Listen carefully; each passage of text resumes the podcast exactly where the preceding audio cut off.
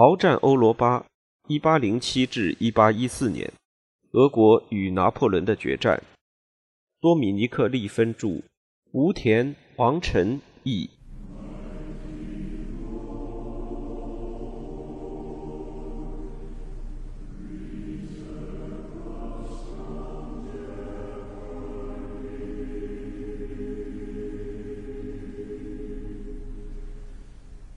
第十四章：拿破仑的倒台。在出战后的四个星期内，拿破仑就把联军打得溃不成军，并且似乎已经阻止了这场入侵。他在1812年和1813年大为受损的无敌声望和军事才能也有了明显的恢复。然而，就在坎克林陷入绝望之际，战争的三个关键方面实际上都已经开始变得对联军有利。换句话说，就是补给、外交和军事行动。关于补给方面，一个重要的因素是，坎克林的大部分移动仓库已经在利萨列维奇少校和孔德拉基耶夫少校的指挥下冲过莱茵兰，与前线部队会合。他们随后给部队提供了足够维持一个月的饼干。在俄国为战争所做出的诸多努力中，利萨列维奇和孔德拉基耶夫都是其贡献未被赞颂的英雄。他们让移动仓库中的很大一部分，包括大部分原有的大车和马匹，从多瑙河畔和白俄罗斯一路通过德意志和瑞士进入法兰西中部地区。这一成就令人印象深刻。他们一路上战胜了雪堆、洪水、牛瘟、伏击和业已过载的农民大车的不停损坏。他们带给部队里的饼干有许多是在1812年秋季烤制的，在冬季受潮后又晾干。无疑不会非常可口，但这总比什么都没有要好。和1813年一样，坎克林利用大车在交通线上的兵站间输送物资、疏散伤员，这些大车可谓天赐之物。非常重要的是，坎克林还能够派出孔德拉季耶夫少校的整个移动仓库赶往洛林的茹安维尔，以此为俄军建立起一条全新的专用补给线。终结了俄军依靠通过瑞士的已经过载的道路和奥地利军需关的历史。打通这条新的补给线需要依靠洛林占领区总督戴维·阿洛佩乌斯的合作。施泰因男爵的中央行政在1814年1月承担了管理已被征服的法国领土的责任。奥地利官员负责管理施瓦岑贝格军团和莱茵河之间的省份，普鲁士人则管理法国的北部省份。换句话说，就是临近低地和莱茵河下游的地方。布吕歇尔军团在一月征服的中间地区，则由俄国人管理。俄国总督阿洛佩乌斯进驻了南西。阿洛佩乌斯起初对坎克林的请求并不十分赞同，因为他已经要承担供养布吕歇尔军团的任务，担心继续征用物资会导致农民的抵抗激化到不可控制的地步。尽管洛林要比由奥地利人管理的邻近省份富庶，但它境内还有许多封锁并不严密的法军要塞，有时封锁兵力甚至比守军兵力还少，因此联军要持续面对要塞守军展开突围，并与外围农民团伙连成一片的威胁。此外，阿洛佩乌斯还抱怨军队从未归还他运送补给所需的大车，而俄国军需官的数量和效率都远不及他们的普鲁士同行。坎克林在读到上述抱怨时，必定咬牙切齿，因为他的补给线一直延伸回俄国境内，会说德语和法语的后勤军官也不可避免的长期短缺。正如他向巴克莱报告的那样，他为了解决补给线上的问题，甚至不得不把自己的秘书都派出去了。但坎克林实在太需要阿洛佩乌斯的帮助，他无法承担发泄愤怒的后果，就像他在给巴克莱的函件中所写的那样。新的十五补给运输线路至关重要。事实上，两人的关系很快热乎起来。总督在信中这样写道：“如你所见，我们并不缺乏善意，你所需要的补给也并非全然短缺，但我们受制于严重缺乏运输工具和监督官员。”作为回应，坎克林派出了他能够抽出的所有官员，还出动了孔德拉季耶夫的大车。与此同时，西里西亚军团的移动仓库如有神佑般抵达南西，这为阿洛佩乌斯和孔德拉基耶夫提供了大量的额外预备车辆。即使这并未完全解决坎克林所面临的问题，他也的确终止了迫在眉睫的紧急状况，将军队的补给前景维持在稳定的多的基础上。在外交战线，受惠于拿破仑的失策，事态对联军而言也变得更为光明。他拒不妥协的态度损毁了梅特涅的战略，也提醒了奥地利人依靠拿破仑并孤立于反法同盟之外会有多么危险。正如梅特涅所知，甚至连英国驻联军总部的军事代表也变得对施瓦岑贝格的拖延战术极不耐烦。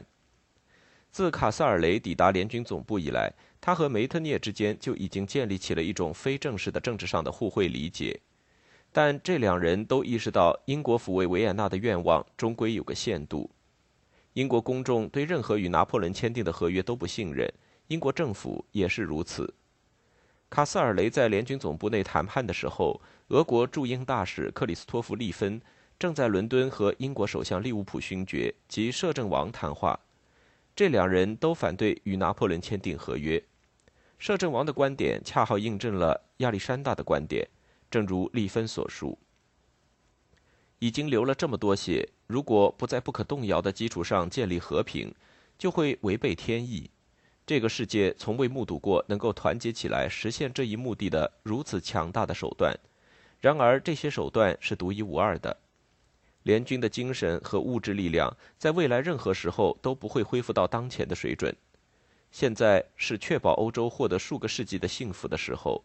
可是，与拿破仑缔结的任何合约，不管条件有多么有利，所能给予人类的不外乎或长或短的休战罢了。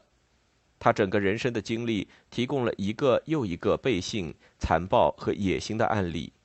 如果和平要依赖于同这个永恒的霍乱源头签订的合约的话，流遍整个欧洲的鲜血不会止住，只会可疑的暂停一阵子而已。只要合约确保比利时不在法国治下，并建立起抵抗新一轮法国侵略的强大缓冲地带，只要法国还不存在能够缔结合约的另一股势力，卡斯尔雷就有可能与拿破仑签约。然而，他无论如何都不可能接受法国的天然疆界，甚至连奥地利人都暗示，关于天然疆界的条款会把卡斯尔雷推到亚历山大一边。因此，到二月底为止，梅特涅已经完全有理由寻求与俄国的妥协。不过，俄国皇帝也正需要妥协。二月初的时候，他在政治上被孤立于盟国之外，这和拿破仑的军事胜利一起表明拒不妥协的危险。因此，四个同盟国家于1814年3月1日签订了消盟条约，发誓只会接受建立在法国仅保留历史疆界、建立独立且版图有所扩大的尼德兰及奥普两国主导的德意志君主国邦联这个基础上的和平。至少同样重要的是，这份条约也是同盟四国间的军事同盟条约。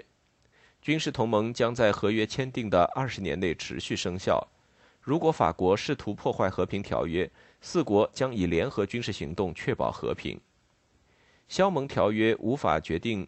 联军究竟是同拿破仑缔结合约，还是选择另一个法国政权作为谈判对象。所有联军领导人都知道，在很大程度上，这取决于法国人自己。无论如何，这份条约在实际层面和精神层面上都对反法同盟的团结大有益处。然而说到底，还是军事行动最有可能决定拿破仑的命运。只有彻底的失败，才能迫使拿破仑接受1792年的边界，即使可能只是暂时接受而已。皇帝的失败也最有可能成为法国精英反抗拿破仑统治的催化剂。然而，在二月下半月，皇帝的失败又一次看上去极其遥远。施瓦岑贝格军团正处于全面撤退之中。原先的计划是让布吕歇尔南下与主力军团会合，并且向敌军挑战。但是，当西里西亚军团于二月二十一日抵达主力军团附近地区时，施瓦岑贝格却改变了主意。总司令坚持让他的大部分奥军部队南下，封堵奥日罗元帅在里昂的部队。在他看来，这是日益增长的对交通线的威胁。这一举动给了他继续向南撤退、回避会战的绝佳理由。施瓦岑贝格的批评者则称之为借口。布吕歇尔大为光火，亚历山大则认真考虑让他本人和俄军离开主力军团，转而与布吕歇尔会合。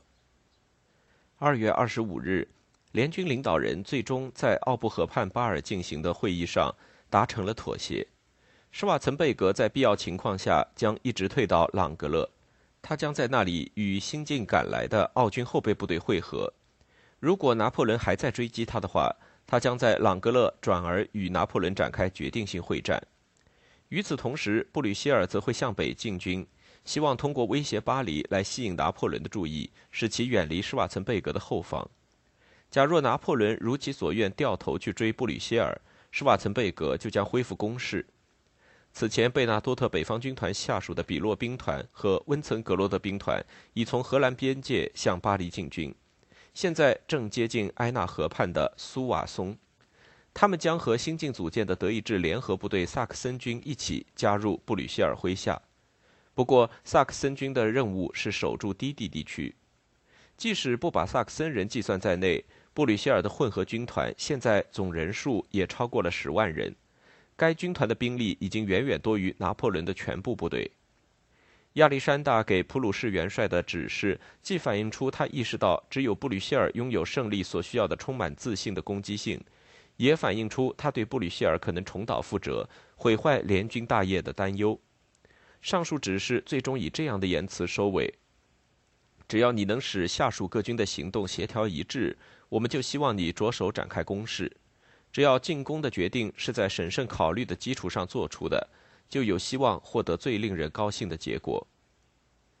布吕歇尔立刻着手北上，和他此前向巴黎发动的攻势不同，这回俄军骑兵被从南到北部署在道路两旁，负责一路上的戒备。到三月二日为止，从俄军骑兵的报告中已经可以明确看出，拿破仑正在指挥大军追击西里西亚军团。因此，布吕歇尔这次行动的第一个目标已经实现，下一个任务则是与当时正在苏瓦松周边地区的温岑格罗德和比洛会合。由于苏瓦松的桥梁为联军提供了越过埃纳河的安全通道，因此这座城市军事意义相当重大。联军指挥官派弗拉基米尔·勒文施特恩作为特使进入此城，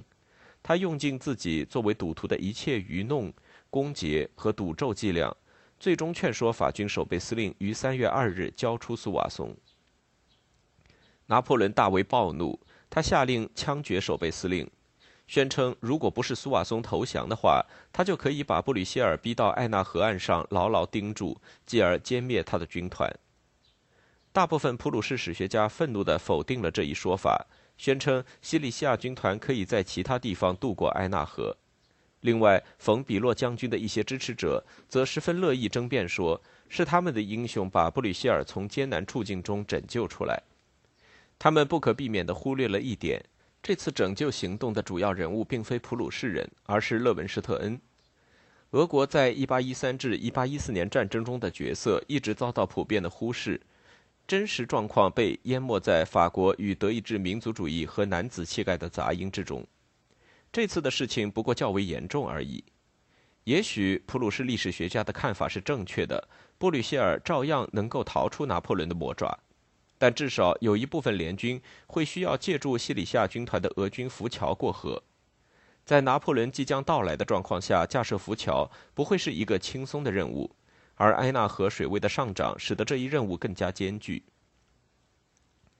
三月五日。法军在苏瓦松以东的贝里欧巴克渡过埃纳河，拿破仑打算向拉昂进军。他正处于联军正在撤退的错觉支配下，认为他会碰到的不过是多少有点抵抗决心的后卫部队罢了。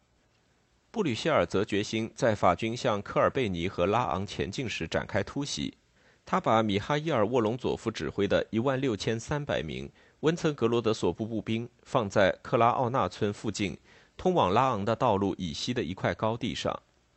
布吕歇尔正确的相信皇帝不可能在这样一支部队正位于他侧翼的情况下径直向拉昂推进。他需要首先集中兵力击败沃隆佐夫。法比安·冯·德·奥斯滕萨肯兵团被部署在沃隆佐夫后方几公里远的高地上，以便在必要时刻支援他。布吕歇尔打算在沃隆佐夫的俄军拖住拿破仑、吸引他的注意力时。以温岑格罗德的一万名骑兵和整个克莱斯特的普鲁士兵团绕过法军北翼，包抄后方。与此同时，比洛会掩护拉昂以及布吕歇尔和低地间的交通线。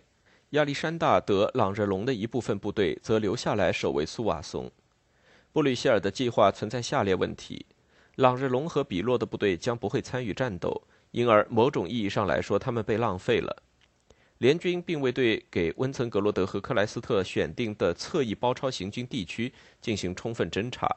而这些地方将被证明是难以行军的，甚至连骑兵都因岩石、山丘、溪流和破碎的地表而导致了相当严重的延迟，更不用说火炮了。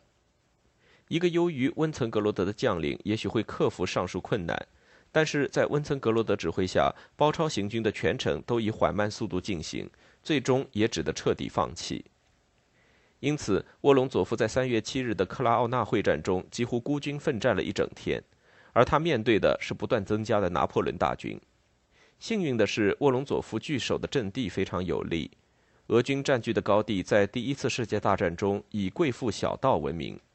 它自东向西延伸了大约十七公里。高地相当狭窄，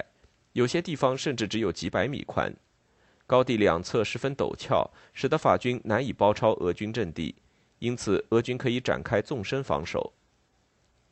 沃隆佐夫颇有技巧地部署了炮兵，将第十四列兵团部署在战线前方的厄尔特比瑟村结实的农舍中，以便削弱拖延法军攻势。第十四列兵团是个极为优秀的团。团里满是来自前温岑格罗德兵团混合掷弹兵营的神射手。那些混合掷弹兵营在战役开始前刚刚解散。这次轮到俄军占有在结实墙壁后面作战的优势，而第十四列兵团在三月七日的表现极其出色。三月七日上午十点过后不久，奈伊元帅一万四千人的军向俄军战线左翼前进，由此拉开战幕。奈伊在其他的步兵师能够赶来助战之前，就过早地展开攻击。他麾下年轻的新兵们怀着巨大的勇气去战斗，但他们需要在难以通行的地段上跋涉，而且还要面对许多占据良好阵地的俄军炮兵连。他们展开的多次进攻都毫不令人惊讶地失败了。布瓦耶将军的师由从西班牙撤出的优秀部队组成，他一抵达战场就被拿破仑投入激战之中。该师一路杀过厄尔特比瑟的农舍，攻入高地，让四个法军炮兵连爬上斜坡，架设火炮协助进攻。然而，沃隆佐夫的一次反击就把布瓦耶和奈伊都赶下了阵地。直到午后时分，沙尔庞杰的步兵和几个骑兵旅加入进攻后，俄军的阵地才受到真正意义上的威胁。此时，沃隆佐夫收到了来自布吕歇尔的命令，要求他向后撤退。整个军团也向北退却，集中到拉昂。这些命令是合情合理的，在侧翼攻击一无所成的状况下，让沃隆佐夫和萨肯暴露在整个法军面前是毫无意义的。然而，不可避免的是，正处于激战中的沃伦佐夫不会这么看。他的士兵极为英勇地拖住了拿破仑，而他们的牺牲现在看起来竟要白费了。战士的自尊让他难以从这场迄今为止都处于优势的会战中撤退。无论如何，至少从短期来看，坚守阵地要比在占据数量优势的敌军面前有秩序的撤退容易。一旦选择了后者，敌军将会因为看到他们的敌人后撤而备受鼓舞。萨肯一再下达命令之后，沃隆佐夫才终于开始撤退。和他手下的士兵一样，沃隆佐夫自始至终都保持着冷静。法军骑兵尽管展开奋战。却未能攻破俄军步兵方阵或者缴获俄军火炮。沃隆佐夫在瑟尔尼村附近的艾路上暂时停止了撤退，来为伊拉里翁·瓦谢里奇科夫的骑兵到达战场争取时间。当萨肯接到布里希尔的撤退命令后，他让步兵立刻撤退，但是向前派出了瓦谢里奇科夫的骑兵，掩护沃隆佐夫下属各团通过瑟尔尼以西更为开阔的高地。瓦西里奇科夫和沃隆佐夫的合作，让追击的法军与俄军间保持了相当一段距离。这在他们联手伏击了一支追击时不够小心的法军分队后，仍是如此。高地在西部边缘又变得狭窄起来，法军被迫挤在一起列成紧密纵队，如此才能继续前行。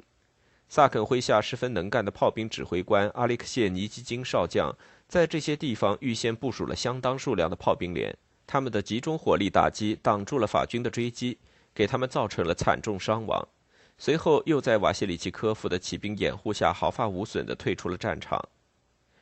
由于英国在联军中并无部队，因此他在联军总部的军事代表伯格士勋爵是一个相对中立的观察者。他把俄军在克拉奥纳的表现称为整场战役中最好的作战行动。沃隆佐夫、瓦西里奇科夫和他们的部队当然都展现出了极好的作战技艺、纪律性和勇气。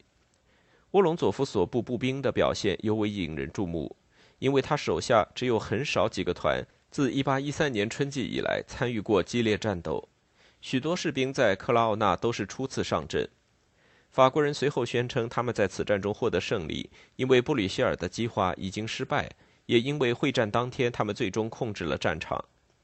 仅就这一狭窄方面来看，他们的确赢得了胜利，就像他们在1812年向莫斯科前进时所遭遇的每场俄军后卫行动中都赢得了这一层面的胜利一样。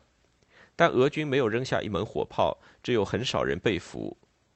克劳塞维茨用这样的言辞总结克拉奥纳会战：俄军在克拉奥纳自我保护的作战相当成功，使得主要目标不受干扰的抵达拉昂得以实现。这是由一场英勇的士兵、十分冷静的指挥官和极好的阵地共同实现的。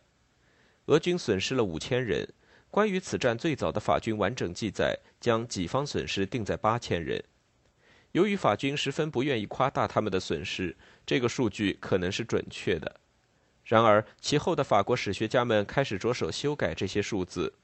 亨利·乌塞写道：“俄军损失五千人，法军损失五千四百人。”一位当代法国专家进一步调整了相关数据，声称联军损失五千五百人，拿破仑仅仅损失五千人。这可能是为了给他们所声称的胜利提供额外的支撑。在同样精神引导下，他们说，两万九千名法军士兵要面对五万名联军士兵。如果把距离战场一天路程之内的每个联军士兵都算进去的话，也许这个数据可能是正确的。但这完全扭曲了三月七日在战场上发生的状况。实际上，所有这些统计数字的游戏都无关大局，尽管这确实有助于阐明历史学家得到真相时所要面临的重重困难。就算俄军和法军事实上在克拉奥纳损失相当，最根本的一点则是拿破仑再也无法负担此类消耗了。